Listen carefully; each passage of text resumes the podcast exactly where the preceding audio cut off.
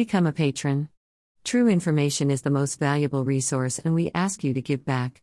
http colon slash slash www.berndpulch.org. The only website with a license to spy. An extraordinary success.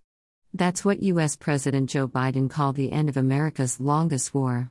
During an address to his nation, President Joe Biden defended his decision to pull troops out of Afghanistan before all Americans were airlifted.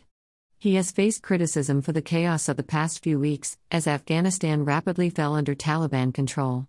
But Biden largely blamed Afghan forces, who were quickly defeated by the Taliban. So, should America have predicted the calamity that came with its withdrawal? And could this hurt its image on the world stage? Email address. Subscribe.